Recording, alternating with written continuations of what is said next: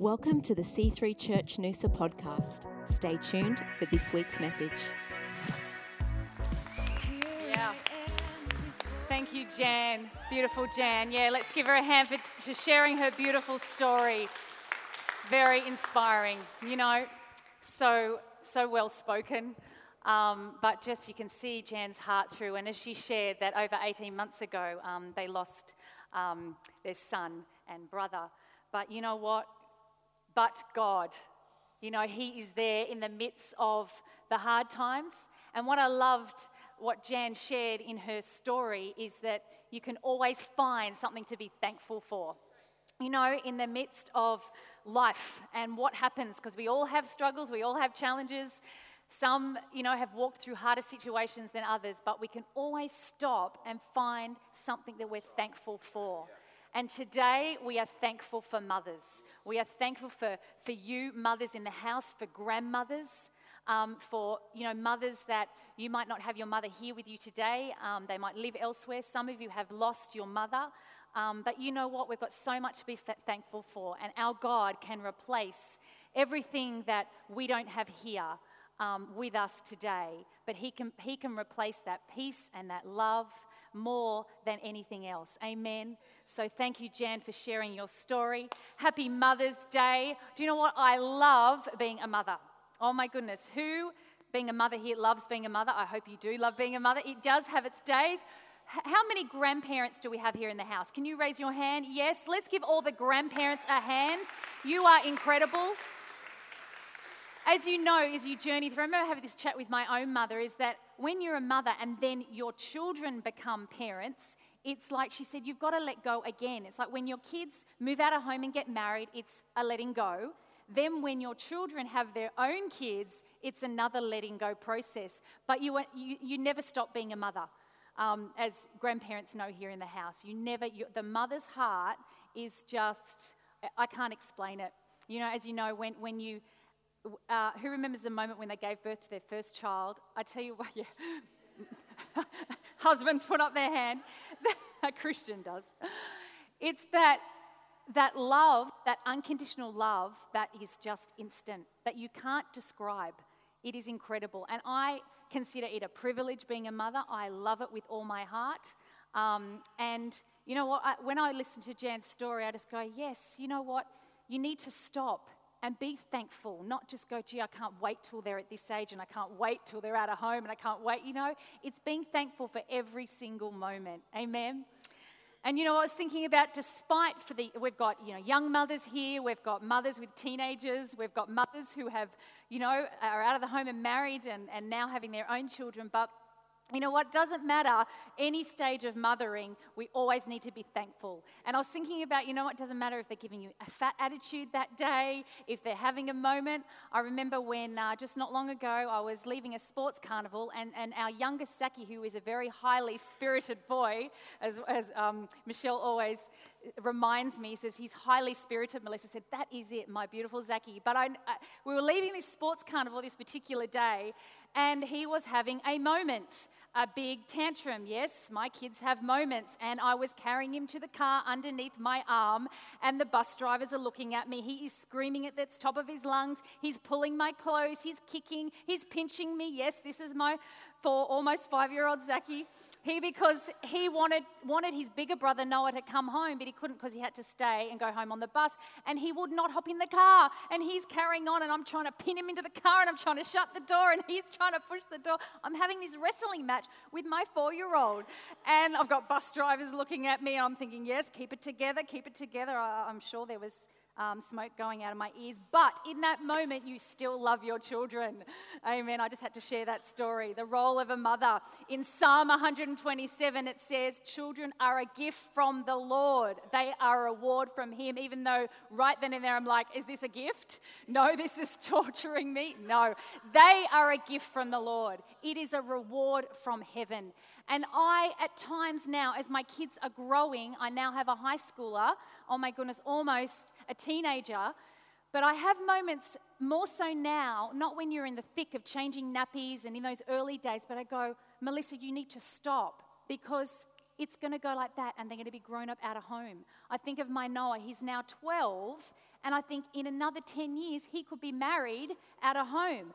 I was 19 and Christian was 21 when we got married. I went, stop the clock. Enjoy the moment, Melissa. You know, I grabbed my Zachy. He'll be off to school next year, my last. And I go, stop and cherish every moment because it goes like that, and be thankful.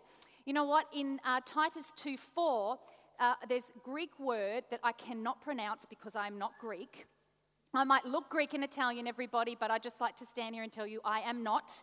I do use my hands a lot. It's the dark features. But in this particular scripture, it refers to a mother's love for her children.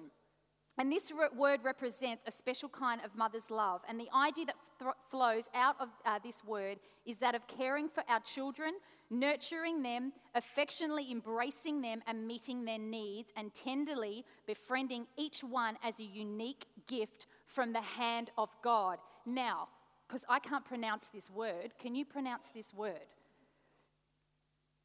Philotechnos. Did you hear that? Say that again. Philotechnos. There you go. See, you can see why I couldn't pronounce that.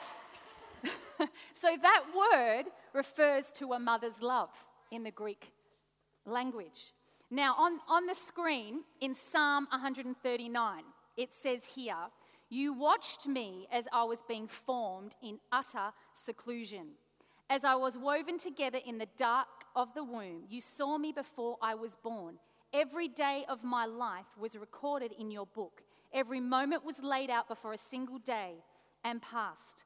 I love that scripture. That's from the New Living Translation. That each of us were formed in Thank you. I said it good the first time. That was the Greek. I'm in Greek land now. You were formed in that secret place in your mother's womb, our children. Every part of our being was formed uniquely and differently, and then being born into the earth as a gift to you, to your family. Amen? And we need to remember that in the hard times, that we are a gift to our parents, that our children are a gift to us. Amen? You know what? I've had moments in my mothering where I go, you know what? If all I did was just be a mother, I would be happy and satisfied. It doesn't matter anything else that I have been given responsible for is a bonus. But to be a mother, if that's all I did, just raise my kids to be strong, to be leaders, to be men and women of integrity, I would be happy. And I was thinking about that going, church, we need to at times be happy with what we have and not always go, well, I wish I had that and I wish, you know, I had more. You know, being happy with, if this is the only home I ever live in, I'm okay with that. If this is all I earn, if this is the only income, I am happy with that. I am blessed. If I am only blessed to be able to have one child, then God, I am blessed. You know, because we live in a world that we want more. But sometimes we need to stop and go, God, I'm thankful just for what I have. Amen? I am thankful. Stop and reflect and enjoy the moment for what it is. Hey? You know, like Jan said in her story, that you need to stop and find a moment to laugh at times. Yeah? Because how many times do our kids laugh, they scream, they carry on, and as we grow up, the stresses and the responsibilities, it's like life shuts our laugh. But we need to laugh more. We need to stop and enjoy the moment more and more. You know what? In human nature, we want more, but we need to be thankful. We need to be satisfied and content, because I know as you do, that peace and that freedom that comes with that.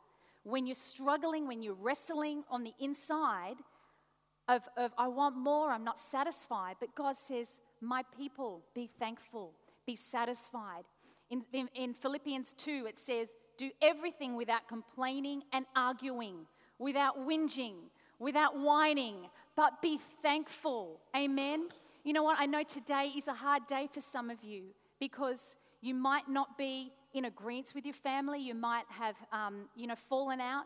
Your mother isn't here with you. There might be situations going on in your family. But do you know what? Today is a day where God is the redeemer of families. He is the God who can bring forgiveness. He can bring disunity back into unity, and you can be thankful for that. But do you know what? It takes us taking that step.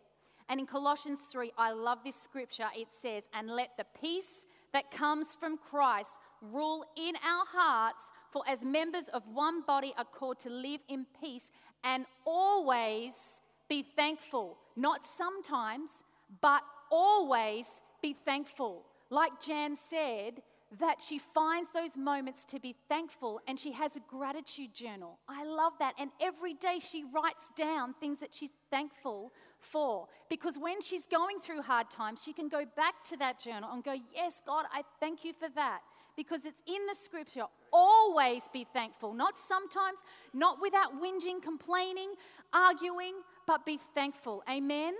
Let me pray.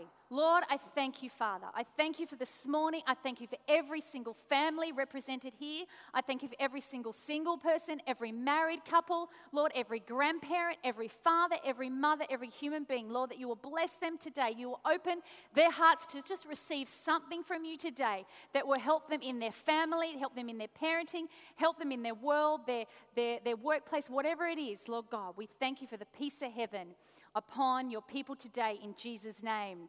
Amen. Hey, I've got a few Mother's Day quotes I've got to read to you this morning. Mothers hold their children's hands for a short while, but their hearts forever. So true. We never know the love of a parent until we become parents ourselves. Oh yeah, I remember when I wasn't a parent, and I used to I didn't criticize, but I'd go, oh, gee, that mother with that kid, they need to, be a bit more, controlling. Maybe they need to discipline them more. I had my opinion. It's not until you have children that you understand that there are challenges. You're on a plane. Gee, I wish that parent would keep that child quiet. Oh, my goodness. They're crying, they're whinging, and then you're on a plane with your own child, and they're screaming and crying because their ears are hurting. Oh, my goodness. You don't understand the love till you become a parent. They are a blessing. By and large, mothers and housewives are the only workers who do not have regular time off. They are the great vacationless class. I like that one.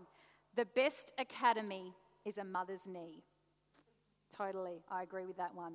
Being a full-time mother is one of the highest salaried jobs, since the payment is pure love.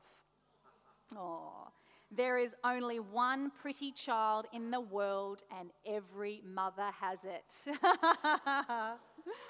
And remember that behind every successful woman, but wait, what is it? Is a basket of dirty laundry. Family is like fudge, mostly sweet, but with a few nuts. Yes? Few nuts. Now let me read you this one. Lucky last. How being a parent is like being a rock star. Endless hours on the road with too many people in the vehicle. Your job is to entertain a room of loud, withering maniacs. You ask yourself daily, am I tripping, or did I really just see that? Your name is always shouted and never spoken. Someone is always pulling at your clothes. I love this. And to finish it off, groupies follow you to the bathroom. That good? Yeah, that deserves a clap. I love that. It was awesome. Oh, so good. You know what? I was thinking about how times have changed. And we have many generations in church today, in this room today, and how times have changed from the 50s to now. And I want to read you this. Is just to show you the difference between back in the 50s to now, and how times have changed, and the challenges that we have now as raising parents and even grandparents, speaking into the lives of our children as well. But in the 1950s, the normative family consists of a breadwinner father and a homemaker mother with several children, and it was a narrow view of the modern family. Now today, the same family structure and lifestyle that exists in the 1950s, where nearly everyone conformed to a pattern of early marriage and several cousins, Christian's mum's cousin in Holland had 21 children. So obviously that wasn't the norm. Sorry, 22 children. That's a classroom of kids. Oh my goodness. Imagine? No, I can't imagine. I wouldn't be standing. From the 1990s through to today, there are still parents with children from the the definition of a family who has broadened considerably, and children are raised from many varieties of caring adults, as we know, single parents, even grandparents, even traditional appearing families, often from blended families. Statistics show that birth rates are down, which is now about the average age of 30 that women are having children, and used to be 23, the average age was 23 in the 1930s. Divorce is high up, the age at marriage is up, and the family rate is down, and all point away from the 1950s model family. The strict gender roles have broken down considerably since the 1990s. Young women are working outside the home more and more today, and men are actively more involved with the children, seeing them changing nappies, pushing shopping trolleys. Fathers even attend parent and teacher interviews. Now, I'm liking more the modern family, you know, changing the nappies, pushing the shopping trolley. It's good. More hands-on. We are blessed. But that's just how time has changed. The most significant role in the role of a woman in the family, in society, and we look back in the 1950s, women stayed home to be wives, mothers, and homemakers, where today women and mothers, a few of them stay home, but more and more are going to work. But they still go to work, but outside of that, they're still the primary homemaker. At times create a difficult double duty. So you look back at the 1970s, mothers in full-time or part-time work was about 23%. Then it dropped down to the 1950s, it was only 16%. And today it's about 68% of women who are not just staying home but have to go to work and then come home and still run the show, still be the homemakers. Hey, times have changed. And in cases today that the modern man do help share the housework. Now, I am blessed, women. My husband cooks, okay? So I'm not telling you, husbands, you all need to go home and cook, but I am blessed. My husband does cook. So, you know, back in the day, my dad didn't cook. It's just times have changed. Now, more and more, the woman has the double duty, starting her second shift at home after working outside the home. And mothers experience a moderate level of guilt in their attempt to achieve a work and a life balance, and the pressures that come with life today. You know what? I remember Christian preached a message on love a few weeks ago, and he said, you know what? Sometimes it's not just saying words of love and affirmation, but sometimes through actions. You know, sometimes just going outside and hanging the clothes on the clothesline, or, you know, putting the kids in the bath without being asked, you know, showing that love. So men, you can help the women because times have changed. And I wasn't just getting up here to saying, men, you need to go home and help more. No, I was trying to paint a picture of society today and how much it has changed from the 1950s. And we have women of all generations that you know, it was a different day, wasn't it? When you raised your kids and you were the, you know, primary homemaker, you didn't have to go to work. But today, the pressures of mortgages and just the bills that we have to pay, that some women have to go back to work, and it takes the family unit to work together, but the pressures in that. And you know what I've got here, that as women, we are automatically assigned to the job of chief worrier. Hey, do you like that? We are the chief worry. Now, some men do worry too, but it's something that women carry. We do worry, but we need to fill our hearts with trust, hope, and peace from God and clothe that daily, men and women, and especially women. I know that I need that daily. I need God's peace, and I need His heart, and I need His mind, because when I do, I sleep so much better. I don't wake up anxious. I'm not worrying. I need to clothe daily that peace and that hope, so that worry and that anxiety goes. And I want to read you this scripture, and this applies to everybody here, not just mothers. It applies to fathers, it applies to you single people, everybody, the worries that come, but we need to clothe ourselves. And I want to read you this scripture, Matthew 6, and it says here, therefore I tell you, stop being perpetuously uneasy, I'm in the Greek still, anxious and worried about your life. See how it says stop? We need to stop. Make a decision. Stop worrying. Hey? About your life, what you shall eat or what you shall drink, or about your body and what you shall put on. It's not life greater in quality than food, and on the body, far above, more excellent than clothing. Look at the birds of the air, they neither sow nor reap nor gather into barns, and yet your heavenly Father keeps feeding them. Are you not worth much more than they? And who of you, by worrying and being anxious, can add 1 unit of measure, cubic, to this stature or to the span of his life? And why should you be anxious about clothes? Consider the lilies of the fields and learn neither thoroughly how they grow. They neither toil nor spin. Yet I tell you, even Solomon in all his magnificence, excellence, dignity, and grace was not arrayed like one of these. But if God so clothes the grass of the field, which today is alive and green and tomorrow is tossed into the furnace, will he not much more surely clothe you, O you of little faith? Therefore, do not worry and be anxious, saying, what are you going to have to eat, or what are you going to have to drink, or what are you going to wear?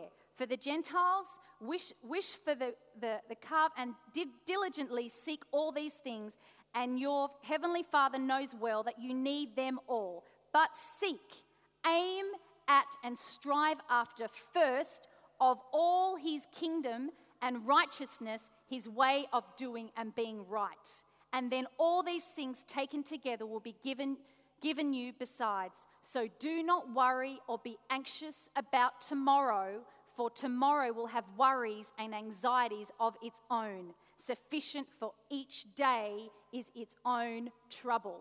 Now, I know that was a long scripture, but I felt to read that. You need to stop. You need to not worry. You need to clothe daily with his peace and with his hope. Amen. And so the title of my message is Flourish in All You Do. And as you do that, because as I painted that picture of how time has changed immensely, and it is rapidly changing. I remember as a kid watching that show Beyond 2000, and I thought that was the space ages. That was forever away. And oh my goodness, it's 2015. We are in the space ages. Hey? What was that? Sorry, darling. That's it. Rock star. We are rock stars as parents. Hey? But we need to clothe ourselves daily, because God wants you to flourish in your parenting, in your mothering, in your relationships, in everything you do. He wants you to flourish. With the pressures of life that are thrown to us, the balls we've got to juggle. You know, sometimes we feel like we're going to divide ourselves into 3, and we go, yep, Melissa's over there and over here and over here. No, that just doesn't work. It's like, okay, how do I keep a balance without stress and worry? God, I can only do one thing at a time. Because as a kid, things were so much simpler. You know, there wasn't the internet. There wasn't the pulls of certain things. It'd just be like, kids, go outside and play for hours and then come inside and we'll call you when dinner's ready. You know, it's like the kids go outside and they come in and we're hungry and, oh, we're bored. Where can we go? What can we do today? It's like, Christian says to our children, do you know what? We got up in the morning, we had breakfast, and we just went for the day, came back and had lunch, then went and entertained ourselves, came back and had dinner. And our parents would just entertain yourselves. Where our children's like, it's like pop, a snap, crackle and pop. You know, it's like fast-paced. What are we doing? Like I've got here. Our kids now are raised in a generation. Everything's a quick fix. Everything's a fast food and a Google generation. It's all quick, quick, quick. Snap, crackle, pop. Come on, Mum. It's different. We live in a fast-paced life. But in that, God wants us to flourish. He wants us not to strive. He wants you to thrive. Hey? Amen? Who wants to thrive in this world? And sometimes we've got to draw it back. Sometimes we've got to strip it all away and make things simple and stop and reflect and be thankful and grateful for what we have. Amen? Because when you don't, the anxiety and the worry and the stress and trying to, I've got to achieve this and I've got to do that and I've got these goals. And it's great to achieve things. It's always good to have goals. We need to.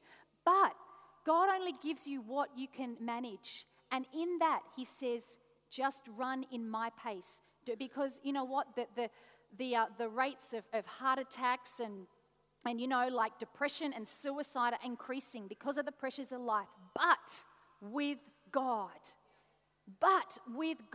all things are possible, and he wants you to flourish. You know, it's Groundhog Day. Oh, here we go again. It's Monday-itis. Oh my goodness. No, be thankful. Enjoy the moment. And I just really quickly want to give you 7 7 keys that I believe that you can flourish, you can apply to your marriage, to your family life, to your mothering, to your parenting. Even if you're a single person here, you're not a parent, I believe you can apply that in your relationships. And these are godly principles for our own personal world as well. So whatever you take out of this, I want you to be blessed. So if you've got your phone, if you've got a piece of paper, I want you to write these things down. And the first thing is availability. In Deuteronomy 6, it says, repeat them again and again to your children. Talk about them when you're at home and when you're on the road, when you're going to bed and when you're getting up. Tie them around your hands and wear them on your foreheads as reminders. Availability, morning, noon and night. That we are there for our kids. We are there for our children. We are there for our friends, for our mother, our father, morning, noon and night. You know, thinking about it's being one thing being present, but present physically, but not present emotionally and mentally. We need to be present in our home. We need to be present in our relationships. You know, when you're having a conversation with someone, they're present with you physically, but you know they're not listening. They're thinking about something else. We all do that at times, don't we? But I was thinking about, you know, the simple things, sitting around the dinner table, you know, as a family, you know, with friends, in your relationships, being available, turning off your phones, being available, not just, I'm here, I'm on the phone, because when that phone rings, you answer it. You are available to answer the call, to your boss, to your work, to people that want to call you. But sometimes in the home, to be available is switching off that phone. I'm going to turn it off. I'll go back to it in an hour's time. Just the simple things. You know, I think about the moments before bedtime. This is obviously, I'm speaking to young parents here today, but this is something that I do that I think is really important. As you're putting your children to bed, it's that moment that is so sacred and precious that, you know, I've had a busy day, but it's a time that you can stop. You can chat to your kids. You can pray for them. It's something I do. All three of my kids, I can't divide myself into three, so they have to say, wait, I'm coming, and they just simply want mummy last. It's just the mummy touch.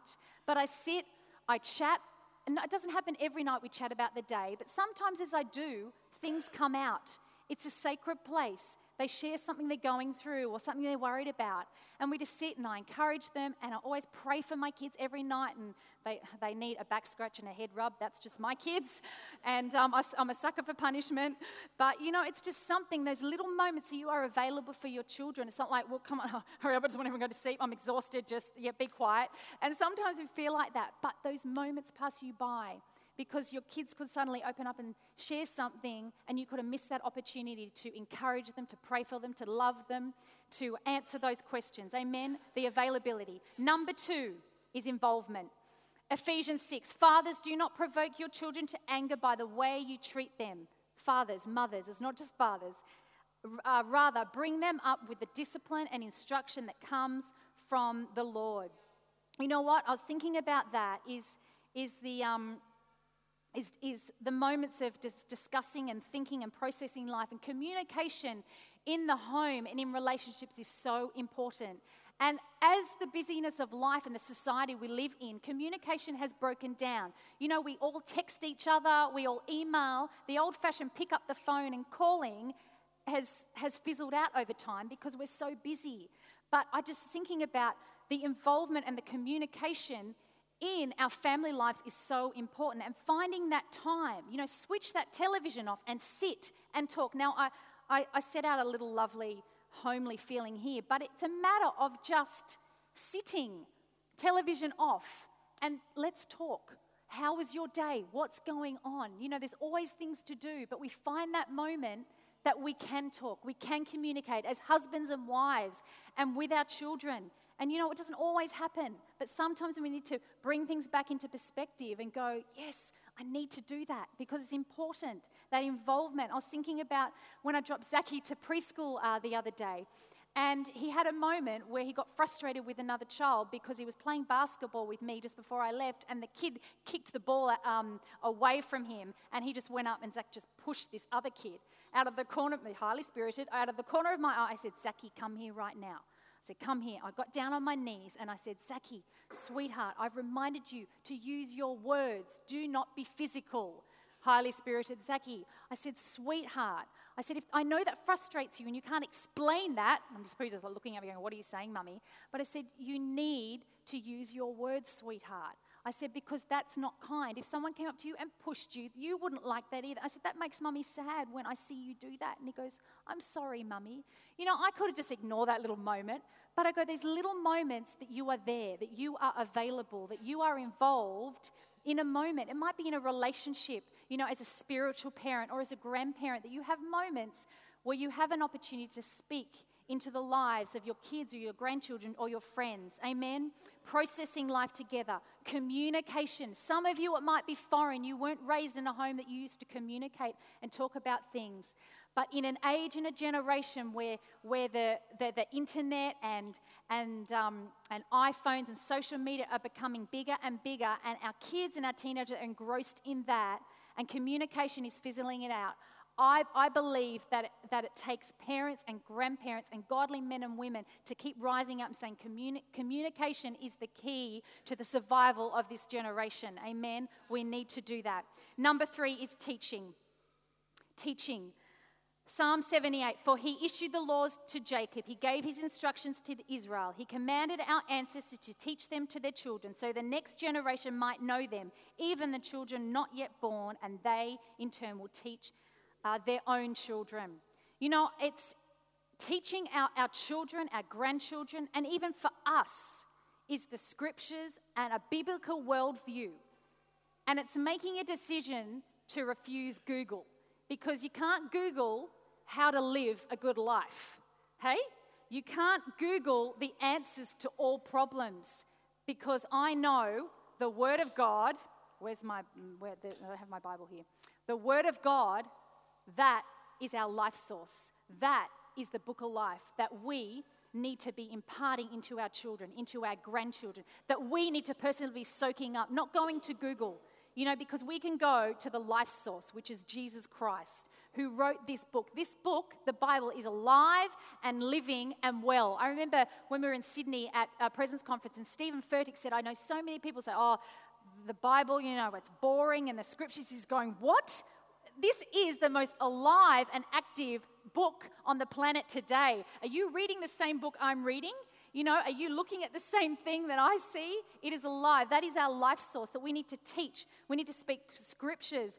We need to base raising this generation off the Word of God. And I've got here, are you listening to God or listening to Google or gossip? What are you listening to? Because the doctor gave me a diagnosis, Google. And it just makes you feel worse. Okay, this could be. I'm going to listen to Google, the doctor. I'm going to listen to God's report. Amen? Teaching the things of God. Number 4, training. Proverbs 22:6 says, direct your children onto the right path, and when they are older, they will not leave it. And, you know, I know I'm a living example, and me and my brothers are of that, of our parents. We have been blessed training and raising us as kids in the house of God, and directing them and guiding them and loving us. And we have grown up to be loving God now, serving God, all married with beautiful families, and that is a true credit to my parents, and I am blessed, and I thank them today for that. But, you know, I was thinking about here, I've got training, but helping your children develop skills and discover their own strengths and spiritual gifts as they get older. And as you know, as you grow, as your children grow, you start identifying their strengths and their weaknesses. And I was thinking about that. We are their personal trainers. So you go to the gym, you have a personal trainer, week in, week out. They are training you. They're working on your strengths. They're working on your weaknesses. They're saying, okay, you got to work this muscle more. You need to get fitter in this area. It's a constant. It's training to get to a certain level of fitness or ability in what you do. And that's like in our relationships and as parents. We are personal trainers. We need to be training our kids and imparting and raising them up in their strengths, but also identifying their weaknesses and molding and shaping those with the guidance of God and the Word of God. Amen? As they will stay on the path of righteousness.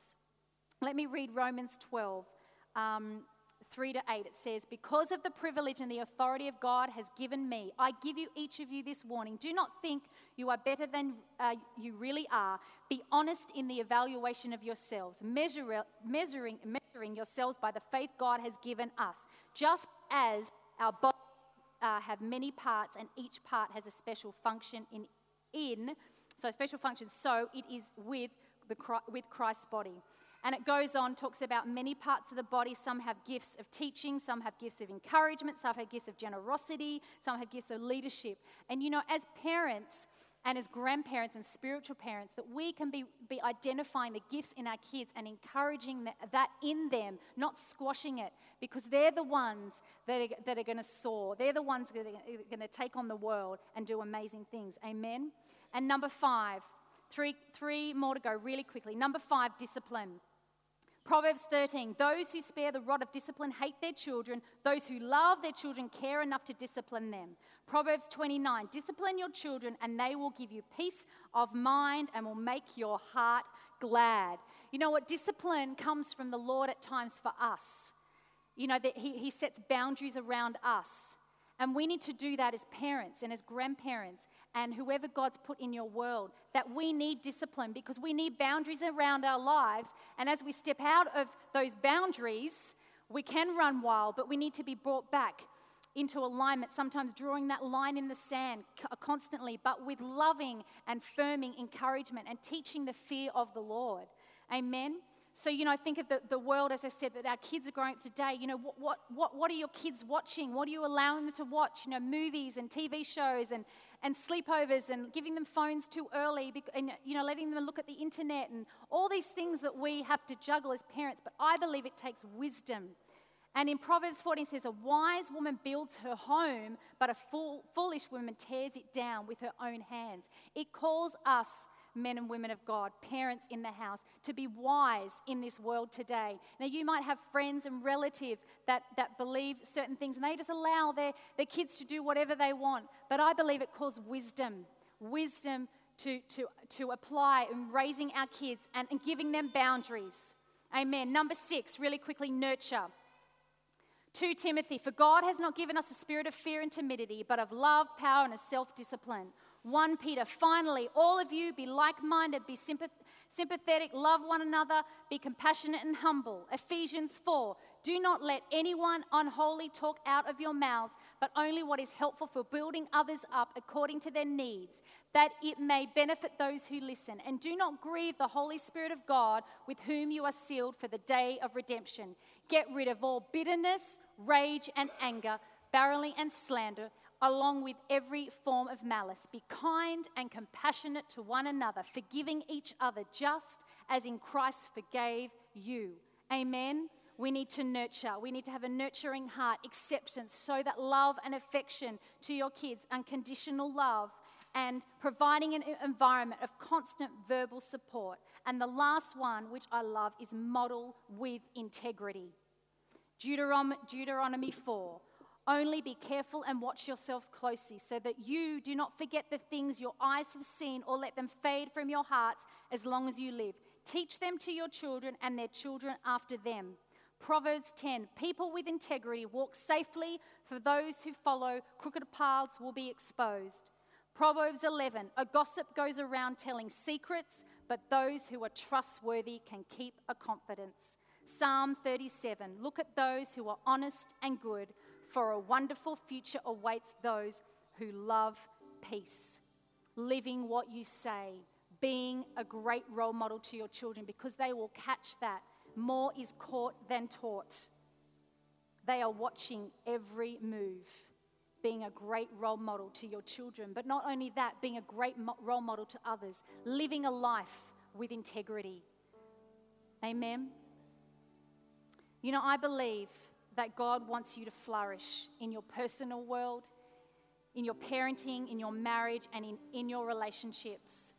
And having God's heart and mind and wisdom in your lives for your future and for your children. And it takes work, church. It takes all those things that I talked about: involvement, awareness, teaching, discipline, nurturing, modeling integrity. because God wants us to flourish, to be thankful. Can I get everybody to stand? You know, I believe today that God wants alignment in homes, agreements, in marriages, in raising your kids. He wants peace. He wants unity. If you're a married couple today, I just want you to hold hands. Or if your husband or your wife's run away, tell them to come back. Hold hands. Because God wants marriages to flourish. God doesn't want disunity. God wants husbands and wives to be in agreement. Being in agreement in raising your kids in the world, because we've got a tough job. And all the things that I've pointed, that I've touched on, it takes wisdom. It takes integrity. It takes listening to the voice of God. It takes putting boundaries around. And it's reading the Word of God and imparting that into your home and into your children, taking those moments to stop and reflect. Amen. So I just want to pray this morning over mothers, over fathers, over marriages, over grandparents. Can you just lift your hands if you fall into any of those categories today? And just let the peace of heaven just touch you today. Holy Spirit, Lord, I thank you, Father. Lord, that we flourish. Lord, that we stop striving. God, that we start thriving. God, in our relationships, in our mothering, in our parenting, in raising our kids. Lord, for grandparents here today, for spiritual parents, God, that every single person today flourishes. Lord God, that you put your heart into our hearts. Lord, that you guide our steps. Lord, you give us the words to speak. Lord God, Lord, that this world, that what are we surrounded by does not knock us out, does not knock us down, but God, that all things are possible with you, Lord Jesus. Lord, that we are not anxious for anything, that we do not worry. Lord, that we put our faith and our trust in you. And God, I thank you, Father, for unity. Lord, unity in the homes. God, that you are for strong marriages. Lord, you are for marriages that last and go the distance, Lord God, that you are the restorer. Lord, it doesn't matter what has happened, Lord, but you bring good out of every situation. And God, I pray that you will heal every single broken heart here today. Lord, there's hurting hearts, there's confused hearts, there's people that are carrying unforgiveness today. Lord, I just pray that your peace and your healing power will touch every heart and every life here this morning. Lord God, I thank you, Jesus. Lord, that we carry your heart and your peace and your trust and your hope in everything we do, in all our relationships, in Jesus' name. Thank you, Lord. Thanks for listening to the C3 Church Noosa podcast. Visit us online at c3noosa.org.